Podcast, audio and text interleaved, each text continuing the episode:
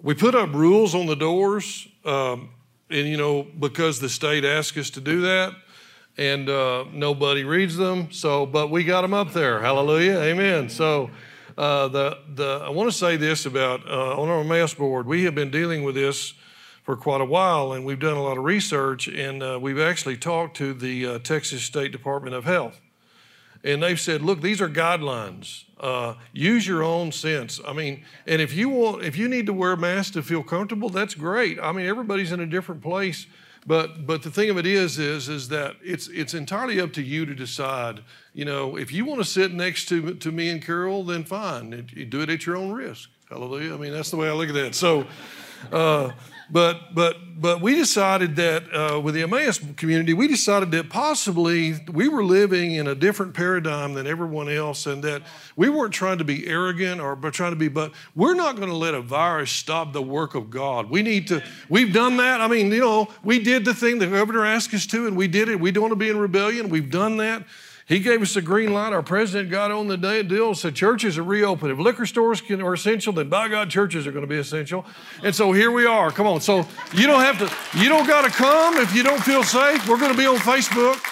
We'll put these messages on Facebook, and that's been a big thing for uh, staggering how big that's gotten. But, uh, but, but the main thing I want you to know is, is that. Uh, We're going to use some sense. We have hand sanitizer at the front. I recommend you use it. You know what? Remember when your mother used to say, you need to wash your hands? Yeah. Hey, turns out that was really good advice. Hallelujah. Amen.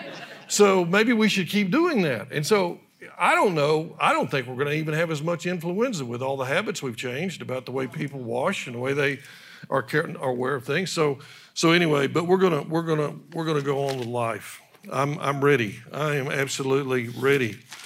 Uh, Jackie Qualls said, look, if this is the way, if this is if this is the way I got to live, all all kind of caged up like this, just give me the virus and let me die. I want to go on. Hallelujah. So anyway, I'm excited about this word that the Lord has given me uh, uh, for you uh, and for our church. And uh, I want to say one other thing, too. I'd like to give a public acknowledgement and let's give a praise for Brother Adam and his ministry during this. Uh, man, did he do a great job. Uh I remember the first night he came home. The way we did that is I would record him here and I would take him home and he would come to my house and we would airdrop them from those of you that are not technical. Uh, I wasn't before I met Adam, but now I understand all this. We would airdrop them from my computer to his. And, and then I told him the first night, I said, this is your season. This is your season to shine. And so uh, God has put you in a position here, and boy, did he ever. And I want you to know this. He helped a lot of other churches and their technical people. He gave them advice. They would call him. They couldn't get their Facebook to run. Adam's the guy they would call.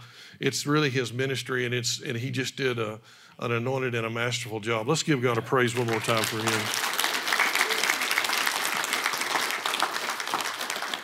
him. Amen. I want to read to you from Ezekiel thirty-seven, verses one through fourteen from the Jewish Bible. Stand, if you would, for the reading of the word. I just need to warn you a couple of things. There's a little Hebrew in here. The Hebrews, the word for Lord in Hebrew is Adonai, and the word for Lord God is Adonai Elohim. So don't get thrown off when I read this to you. Starting in verse one, Ezekiel the prophet said, the hand of the Lord, Adonai, came upon me, and Adonai carried me by his spirit and set me down in the middle of the valley, and it was full of bones. And he had me to pass by and all around them, and there were so many bones lying in the valley that they were dry. They were very dry. And he asked me, human being, can these bones live? And I answered, Adonai Elohim, only you know that. And he said to me, then prophesy over these bones and say to them, dry bones, hear the word of the Adonai has to say. To these bones, Adonai Elohim says, I will make breath enter in you and you will live. I will attach ligaments to you and make flesh grow on you and cover you with skin and put breath in you. And you will live and you will know that I am Adonai. So I prophesied as I was ordered, and while I was prophesying, there was a noise, a rattling sound, and it was the bones coming together, and each bone in its proper place. And as I watched, ligaments grew on them, flesh appeared, and skin covered them, but there was no breath in them. And next he said to me, prophesy to the breath. Prophesy, human being, say to the breath, that Adonai Elohim says, come from the four winds, breathe, and breathe on these slain so that they can live. So I prophesied as I was ordered, and the breath came into them, and they were alive. And they stood up on their feet, an exceedingly huge army. And then he said to me, human being, these bones are the whole house of Israel. And they are saying, our bones have dried up, our hope is gone, and we are completely cut off. Therefore prophesy and say to them that Adonai Elohim says, my people, will op- I will open your graves, I will make you get up out of your graves, I will bring you into the land of Israel, then you will know that I am Adonai. And when I have opened your grave and made you to get up out of your grave, my people, I will put my spirit in you, and you will be alive, and then I will place you in your own land, and you will know that I, Adonai, have spoken it, and that I have done it, says Adonai. My God, add the blessing of the reading of the word. You may be seated. There is a pattern here that is largely lost on a new covenant believer because they don't spend enough time reading the book of Ezekiel, and I'm one of those. And the Lord revealed something to me at our Pentecost celebration and the day afterward that showed me a pattern of spiritual prog- progression here. And Roger touched on it when he talked about we do a lot of the right things, but we don't do the things in the order that God has called us to do them. And so we don't get the results that we're looking for. And so I want to talk to you about this, this, this pattern. The title of the message is, When the Day of Pentecost Had Fully Come. One of the appointed times of God, as you know, we talked about this Thursday night, but the appointed times, the Moeds of God, is the word he's used there. Leviticus twenty-three, one and two, the Lord spoke to Moses, said, speak to the children and tell them, these are, these are the feast of the Lord, which you shall proclaim. These are my feast. The word there for feast is Moed. In Genesis one fourteen, when God was creating, during the creative process, he said, let there be light. Let the, in the firmament and in the heavens to divide the day and the night and to let them be for the signs and the seasons, the word Moed again. For the days and the years, both seasons and feasts are the same Hebrew word, Moed. And Moed can best be interpreted as, as, as the appointed times of God. When God created, and this is buried and this is embedded, so when people get on me about the feast, I tell them all the time, I'm not trying to drag you back into Judaism because Judaism has nothing to do with it. He incorporated the feast before, at the moment of creation. God set up the stars and the planets. Think about this. This is the God I serve. He created the whole universe and he set the planets and the stars in certain rotations that were calculated to manifest specific signs like the Star of Bethlehem on the day that Christ was born. All of these things. The universe is a giant timepiece. It's a, it's a precision clock. And when he created all of it, he created, he knew every problem we would face. He knew every plague that would break out. He, there is nothing new under the sun.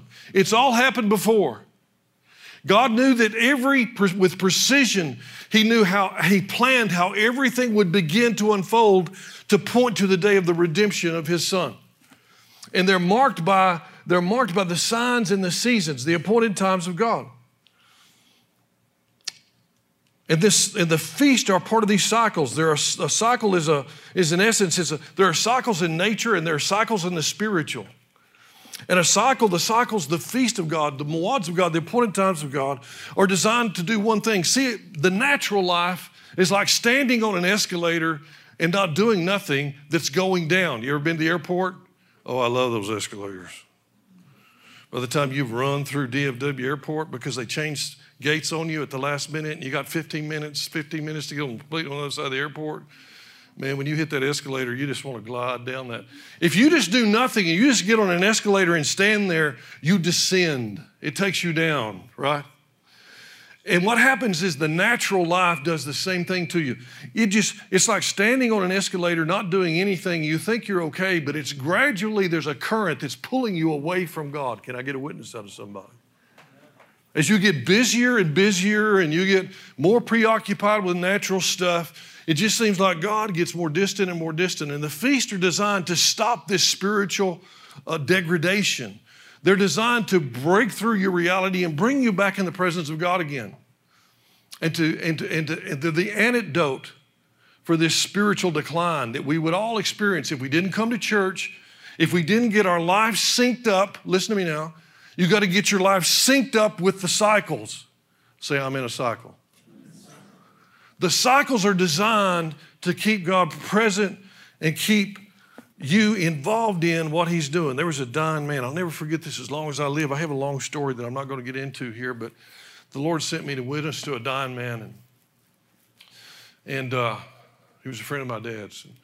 I went to to see him, and uh, I was going to lead him to the Lord. I was when he told me he had a daughter that was a missionary. I thought, well, you know, somebody's probably already beat me to the punch here. I mean, hallelujah. I mean, I, I don't know what I'm doing here. Oh, I found out later what I was doing there. But this is her, these are his dying words. Listen, you want to find out something about life, ask a man who's about to leave it. He can tell you a whole lot and give you a lot of perspective on what's really important in life. And these were his dying words, and I'll never forget it. He just said this out of the blue. He said, you always remember that all of life is a cycle. The oceans are on a cycle. The stars and the moon are on a cycle. Your wife is on a cycle. He actually said that. Everything is on a cycle. And if you fight this cyclical trend, he was a businessman and a cattleman. If you fight the cyclical trend, it'll chew you up every time. You have to recognize what cycle you're in, and you have to stay in sync with it. Come on, somebody. Spiritually, we're in exactly the same place. We're in this cycle, and this cycle is taking us and drawing us to a place that is different and better than where we are. Ecclesiastes one, nine, and ten validates what my father's friend said. He said, that which has been is what will be, and that which is done is what is, will be done. And there is nothing new under the sun. This ain't the first pandemic, I hate to say it. Matt G. Filler says it's the best one. He said it's the best pandemic I've ever been through, but it's not the first one. There's nothing new under the sun. Is there anything of which it may be said, see, this is new? It's already been in the ancient times as before us. And so as we've been talking a lot about this new era of God's glory that we're entering into. The deal is, it's not really new. It's just so old it feels new to us. Come on, somebody. It's Acts two. What you're about to witness in your lifetime and the generation, the generation that has been through all of this stuff and all of this shaking and all of this, the disheaval in our country and in the world is going to watch as the Acts two church rises again. Silver and gold may I not have, but what I have I give you now. I rise and walk. There's going to be the anointing to heal, to save, to make new, to speak, to prophesy, to change. Not to accept, but to change. Oh, this world's a terrible place. It's a place of great injustice. George Floyd was a great, great missionary to the inner cities of our nation. He won lots and lots of gang members to the Lord. He was killed by a cop. That's not justice. But you know what? I know where George is. And I know that uh, we have the ability to prophesy and to see things change. Burning buildings will not change anything. Can I get a witness out of somebody? That will not make it better. Prophesying under the anointing of the Holy Spirit, speaking to things, that's what will bring change. The Acts two church changed the world and brought Rome to its knees. And they didn't do it by burning buildings. They did it by speaking under the anointing of the Holy Spirit. They did it by laying hands on the sick and cleansing the leper and raising the dead. They did it by demonstrating the power of God. God said, go and touch them and heal them and then tell them the kingdom of God has come near you. Man, we've got a church in America now that don't want, they won't even pray for the sick. I don't want them praying for me. I want the ones, I want the ones that have had to depend on God to bring them through. Give me a missionary from Africa to pray for me when I get sick. There's a guy that's had to pray for God to keep him from being eaten by a lion. Doctor Stelzenbach with the Nazarene Missions, I loved him. He tells these great stories about Africa. I asked him, I got to know him, and I said, you know, the Nazarene church in America don't pray in tongues. What do you say about that? He said, son, when an, Africa, when a lion's chasing you in Africa, you learn how to pray in tongues real quick. Hallelujah. Ain't nobody there to tell you there's anything wrong with it. You don't know what else to do. You start praying. I thought that was a brilliant answer. Here's the deal. When we get tired of being prim and proper and start saying we need the fire of God to fall, we'll lay down all of this religious regulation and we'll just do whatever God prompts us to do. It's so old, it's brand new, this new era. It's the Acts two church. We're in that cycle. And we talked about the cycles, how the, the, the Sabbath cycle, the sixth day, the cycle of days. Seven. See, God, God made the Sabbath holy, and he made it important. He made it even a sign of the covenant at that time, the old covenant. He made it that way because he wants us to get in sync with the cycles. And so the seven-day cycle is the Sabbath. The weekly cycle, Shavuot, is the Hebrew word for Pentecost, is the weeks. We talked about that Thursday. The shmita cycles of years. America, when it turned from God, has been under the shmita judgments all of, this is what these children have been living through.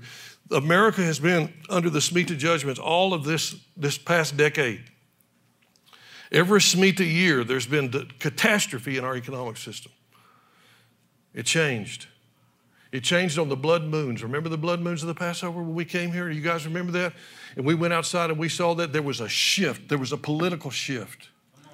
And the next thing you know, some crazy nut they gets to be president. He changes the whole direction. We recognize Jerusalem as the capital of Israel precisely on a Jubilee year. We say, you know what? Prayer's coming back in the schools. If you want to pray, get to praying. We start to make changes and we start to put God back in our culture.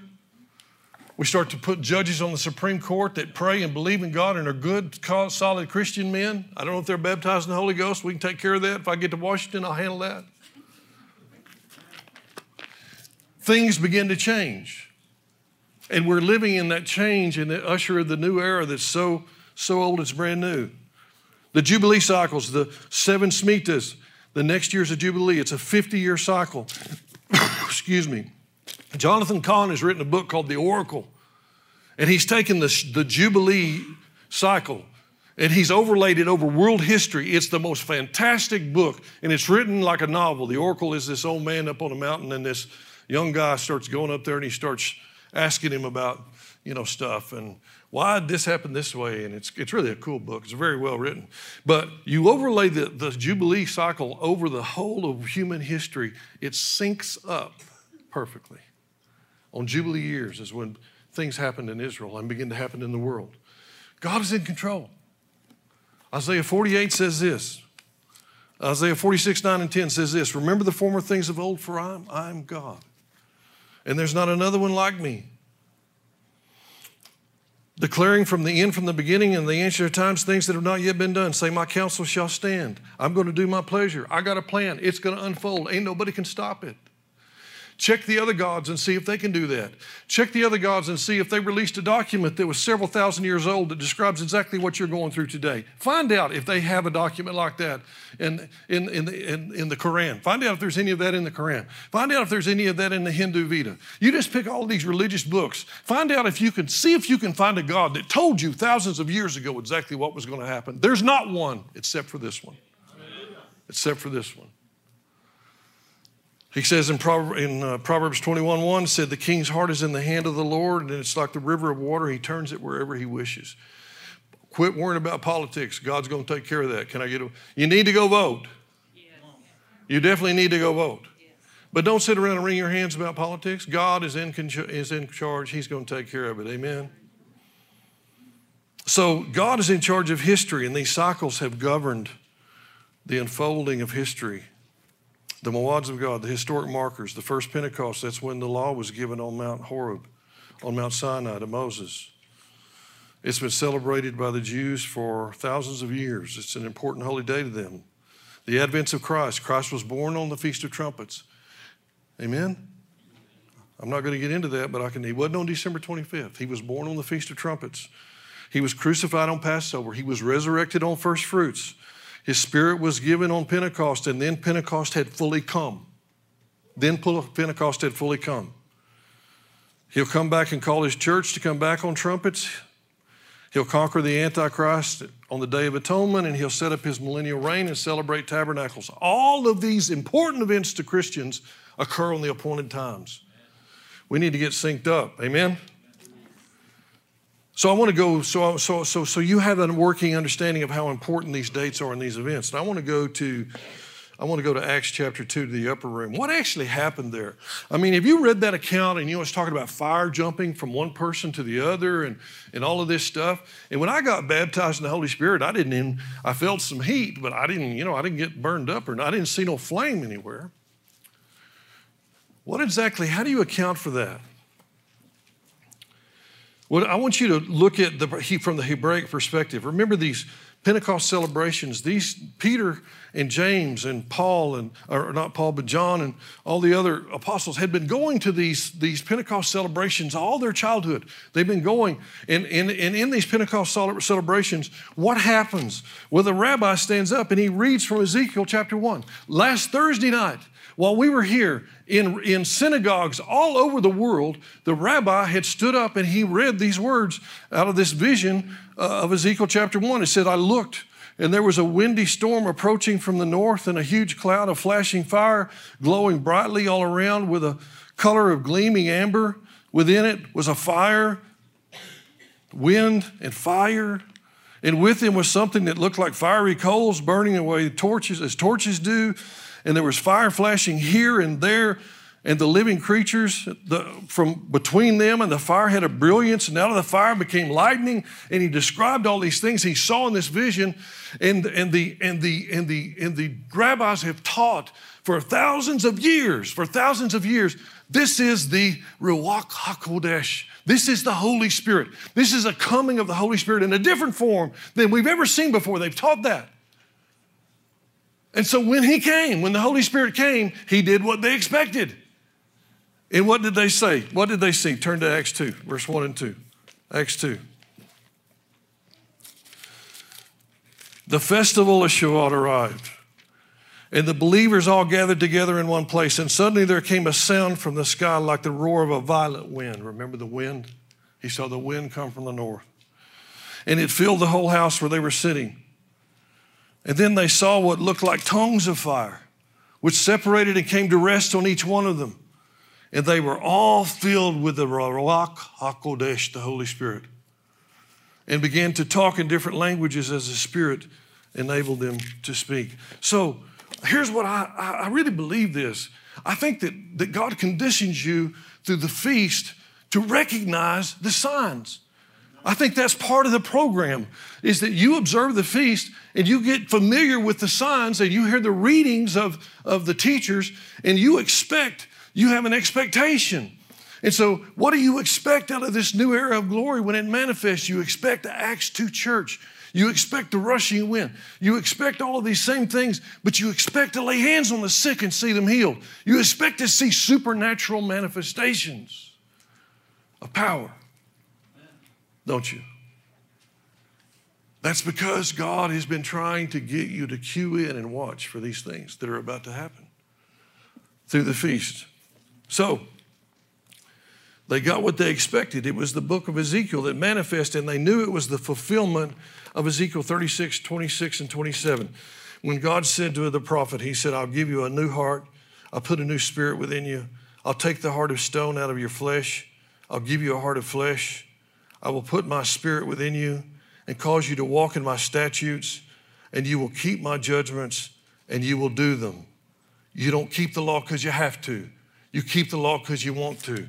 You know, after I got saved, two things bizarre happened to me. I go, I'd cry over a good steak. I don't know where all that emotion came from. I was just like sensitive all of a sudden. I've never been sensitive in my life. And I would worry about my behavior and about things that I was doing. I mean, you know, I've told this story a hundred times. You know, the, the acid test for a cowboy is when a horse steps on your foot and you, if you don't cuss, I don't care how long you've been saved, that's when you cuss. I could cuss better, I could cuss better than any of them. I could give a horse a cussing that he would never forget, hallelujah, or nobody else around me would forget it. And I still did that after I got saved. Now, listen to me, listen to me. I still did that after I got saved, but now it bothered me. The Ruach HaKodesh. I had been, something had come in me that had begun to make me worry about my behavior in certain areas, and I began to change. I remember the day that I got that cold Coors out of my refrigerator after a hot day. I'm sitting on my front porch. And the Lord said, that's your last one. Man, that was from the devil. Hallelujah, I knew. I said, I said, I said, Lord, I'll give money. I'll do whatever. We can't give up this. He said, no, you can't do what I'm calling you to do and drink, because you're going to minister to a culture that's rampant with alcoholism, and you got to show them that you can live and have a good time and not drink. Well, why do I have to do that, Lord? Do I have to do that? So then I decided all Christians had that, that all Christians had heard that same message, and they had all quit drinking. And I went to a team roping with a good friend of mine. He was a veterinarian from Amarillo, a good brother. I love him. And uh, we entered a big, big team roping in Amarillo. I mean, in, in Albuquerque, it was the, the, the uh, championships. It was the finals. And um, we go up there. He missed. I want that on the record. He missed. We went out. And uh, so he felt bad, so we decided to buy our dinner. So Carol and I, okay. Anyway, so so we went to the restaurant. He said, I know a great Mexican food restaurant in Albuquerque. It's a big place, cool, really cool place, packed. And so we go in there and sit down, and, and uh, she says, what do you want to drink? You want something from the bar? And I go, no, iced tea. And he goes, I'll have a Coors. I said, Lord, did you hear what he said?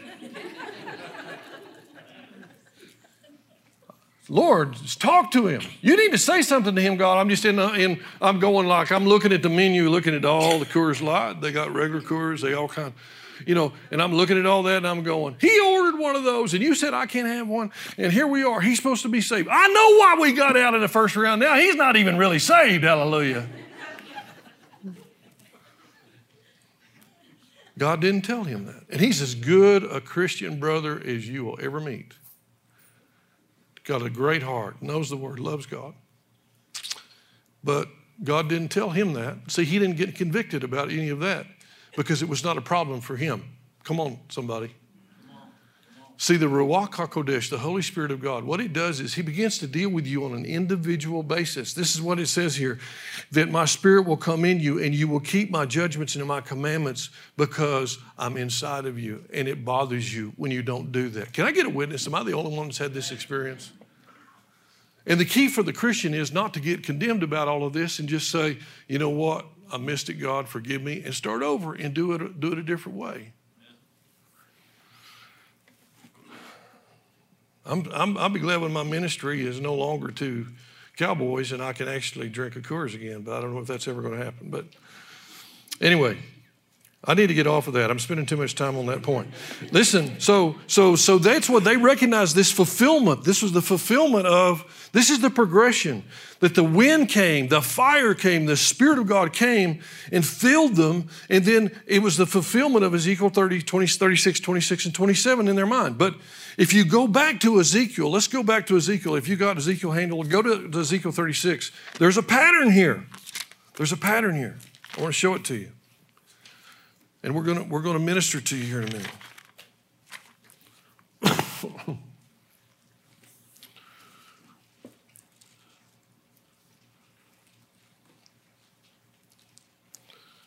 In Ezekiel thirty-six, starting actually, let's start in verse in verse twenty-four. He said, I'll take you from among the nations and from all the countries, and I'll return you to your own soil. God has a place for you. Hey, remember the song, there's a place for you. There is a place for you. God has a place for you. He has a location. He has a mountain. It's education or it's whatever it is. He has, there's a place that he's got a plan for you to, for, for, to begin to unfold, but you've got to get in the right place. God said, I'll bring you back and I'll put you on your own soil. And then I will sprinkle clean water on you, and you will be clean, and I will cleanse you from all the uncleanness and from your idols. I think one of the things that this COVID crisis has done is helped all of us with our idols. Can I get a witness out of somebody? I didn't realize how much time I was spending watching sports until there wasn't any sports to watch. Hallelujah. I've become a lot better Bible student since they shut the N B A down, praise God. And I just want to say this. If you think times are bad, just... Just think about being an N B A owner and you just signed a contract with LeBron James for one hundred thirty-five million dollars. How are you going to make that one good? Amen? Come on, somebody. I mean, it could be a lot worse. It could be a lot worse. Cleanse you from your idols. I will give you a new heart. I'll put a new spirit inside of you. I'll take the stony heart of your flesh, and I'll give you a heart of flesh. I'll change your heart, and then I'll put my spirit inside of you, and I'll cause you to live by my laws and respect my rulings. And you will live in the land that I gave your ancestors, your people, and I will be your God. So basically there's a progress, there's a spiritual progression that's embedded in this that we need to examine. There are four steps. There's four steps to fulfillment of your destiny in God. Number one, it all starts with repentance. It's what it says. He says, I will sprinkle clean water on you and you shall be clean, and I'll cleanse you from your filthiness and from all your idols. Every great awakening in the history of the church started with repentance. I need to repent of distraction. You got things you need to repent of. If my people called by my name will humble themselves and pray and seek my face and turn from their wickedness. My people, not the guys at the bar, my people. And turn from their wickedness, I'll hear from heaven. And I'll, and I'll heal their land. It starts with repentance. The next step is baptism in the Holy Spirit. Once you repent and you say, God, forgive me, I'm a sinner. And you confess that and you say, then God says, okay, well, let me help you live different. The baptism of the Holy Spirit is the ability to live beyond your capacity in your flesh. You can confess Jesus Christ, I believe he lived, I believe that he died for me, and you can be saved and go into heaven, and your life can be hell here. Because you don't have the power to live a different way that has come in you. The Spirit has never come on you for power to give you the ability to live beyond the influences of your flesh. I see pastors, if I see a pastor who's having fallen into Uh, an indiscretion, you know, either with money or with a woman or whatever has happened. If I, every, in every case, in every case, if I look close, I find out he never got baptized in the Holy Ghost. He was faking it. He never experienced that. And so, but he had a love for Jesus and he had these gifts, and, and the church just stuck him right up there because he was a great preacher. I went to a Baptist church in Fort Worth with Carol's uncle one time, and I saw a guy preach and he didn't have a hair on his head. He didn't have no scar on his head like I have. He didn't have a hair on his head that was out of place. And he had on about a seven thousand dollar suit, and that guy walked out of there and he preached a sermon, and it was like a script from a movie, and he never looked at his notes, and he never stuttered, and he never missed a word. I thought, I could never do that. I can't do that. I can't preach like that. You can't. He never cussed. How do you preach if you don't cuss once in a while? When I met Roger, and Roger said he was a preacher, I go, hallelujah, I can do that, because I guarantee you his language ain't much better than mine, praise God.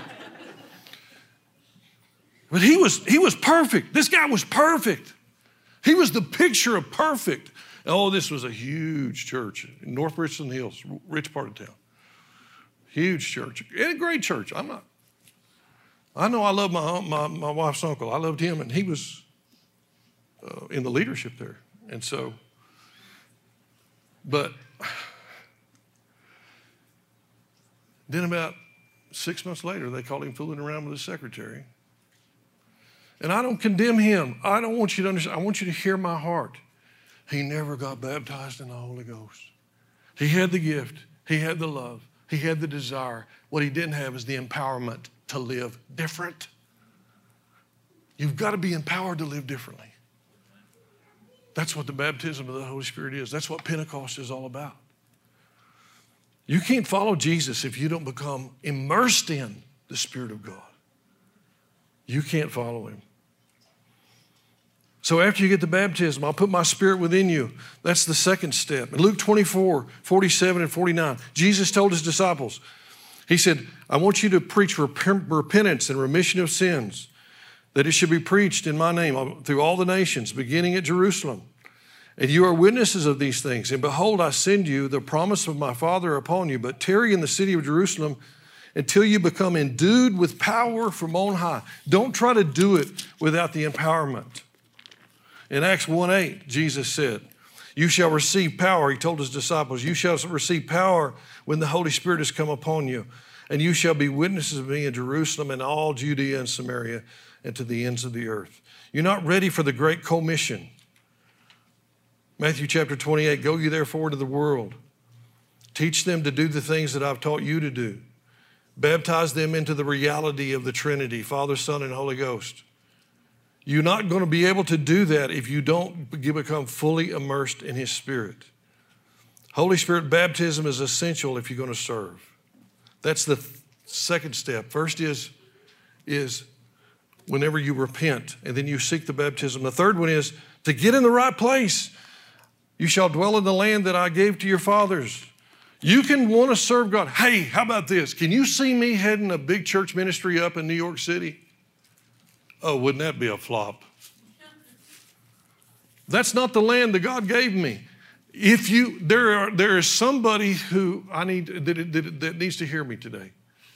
You've been beating your head out against the wall, trying to make it work, and nothing is working, and you're, it's because you're not in the right place. You got to get in the right place before these things can begin to unfold in your life. How many of you ever spent time in the wrong church for very long?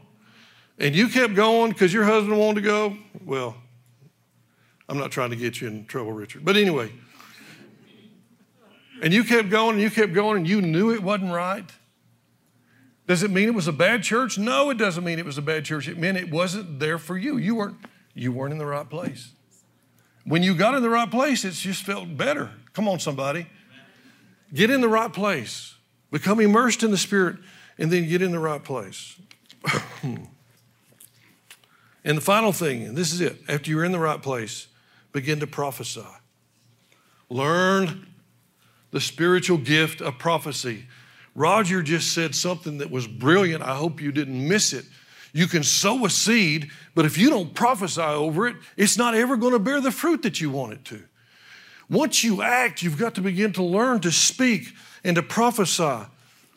Remember that the, the, the multifaceted nature. What do I prophesy? You prophesy the words of the Lord.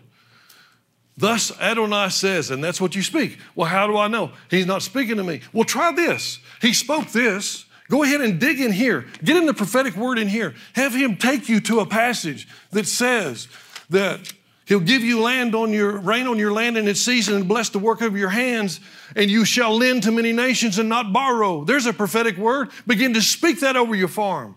Begin to speak that over your ministry, that he'll bless the work of your hands. Find a prophetic word that God has uttered out of his mouth that's either been recorded here or one that you're hearing, if you know you're hearing him. And begin to prophesy that into your situation. Once you've been through the step, the progression is repent. Become immersed in his Spirit. Get where he wants you to be. And then begin to prophesy. If you don't prophesy, you won't see the results.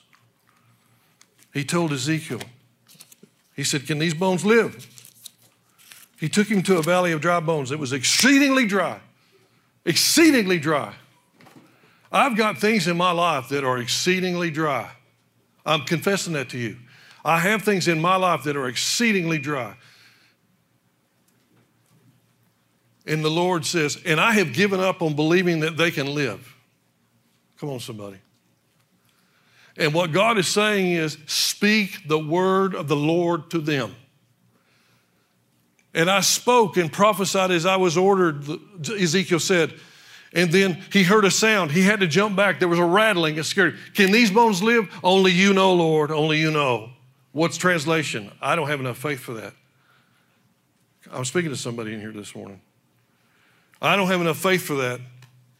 Well, you know what? You don't got to have faith. What you have to have is, is you have to speak the words and say the words that I'm saying.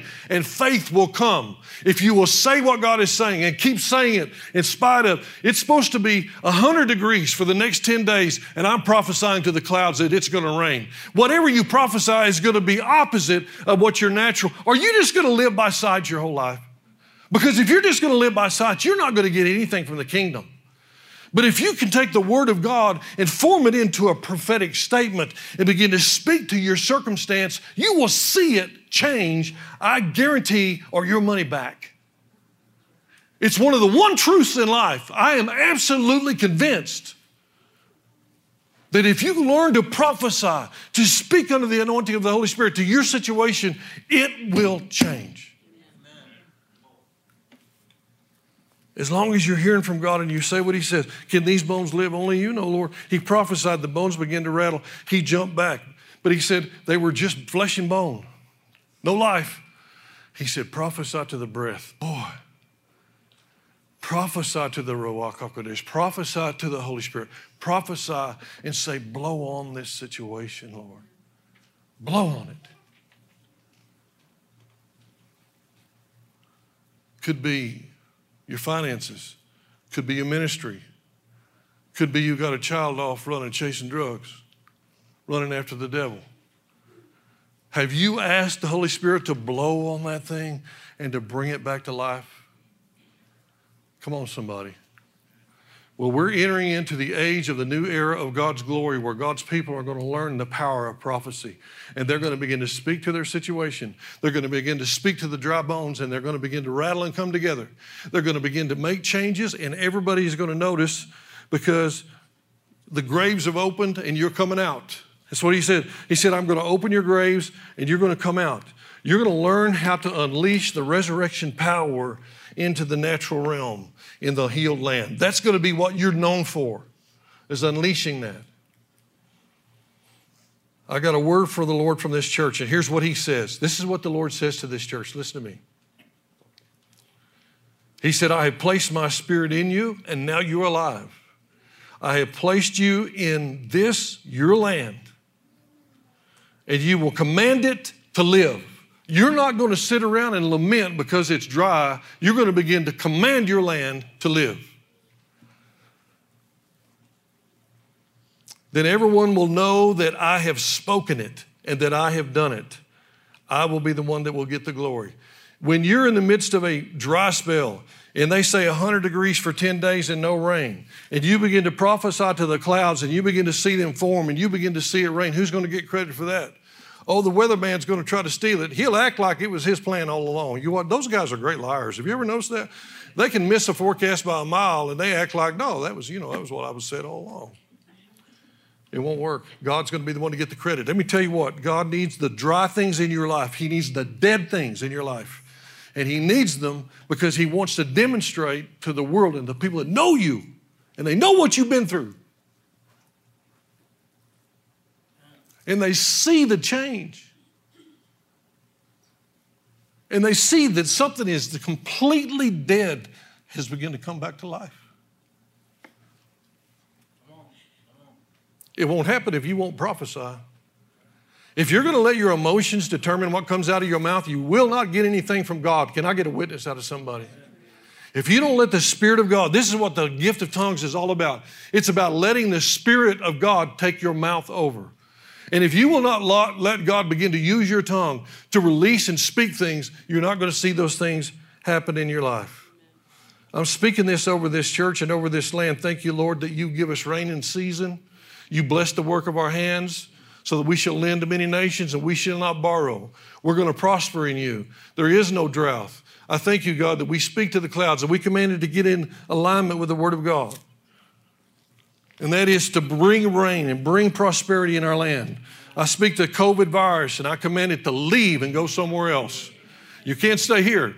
You can't stay here because the Spirit of the Lord reigns here. I speak to the generations that are raised up in this unjust world where they see tragic things happen on the news and they play them over and over and over again to stir up people's emotions. I pray that they are not moved by what they see, but they command and call forth the kingdom of God to manifest in their generation on this earth where there is no injustice. It won't happen if you don't prophesy. You can go through all the steps, but if you get to the final one and you don't speak to your situation, you can repent, receive the baptism, get in the right land. But if you don't prophesy to the dry bones in your life, this is the season that we're entering into. It's so old, it's brand new. We call it the new era. It's not new because nothing new has happened under the sun. It's a cycle. Everything is a cycle. This is the last and cycle of anointing before the Lord comes back. I believe that. And this is the cycle of anointing where his church does great wonders and power. And it's going to be out of little ministries, not big ones. Silver and gold have we none, but what we have we give you. Arise and walk. It's not going to be out of big international mega ministries. It's going to be out of small churches and small places that are led by fire-breathing pastors that believe in the power of the Holy Ghost. You're going to begin to see people healed. You're going to see people's circumstances changed. And it's going to be so crazy and abundant. The Bible says that the glory, the knowledge of the glory of the Lord will cover the earth the way the sea covers the seabed. How's that going to happen? They're going to see it in your life. They're going to see it in y'all's life. They're going to see it in your life. They're going to see the power of God manifesting in your circumstance because you had bones in your life that were dead and dry, and now they're alive. Amen. Not if you won't prophesy to them. Not if you won't speak the word of the Lord to them. Not if you won't let the Holy Spirit take over your tongue and begin to speak and confess what he needs you to say, because this is a crazy thing. The creative process with God is speaking. If you don't speak it, it won't happen. I think that there are a lot of things in all our lives that we need to speak over. Come on, somebody. That we need to prophesy to.